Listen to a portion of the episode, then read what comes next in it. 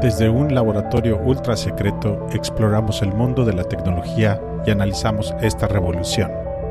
¿Quién controla el futuro?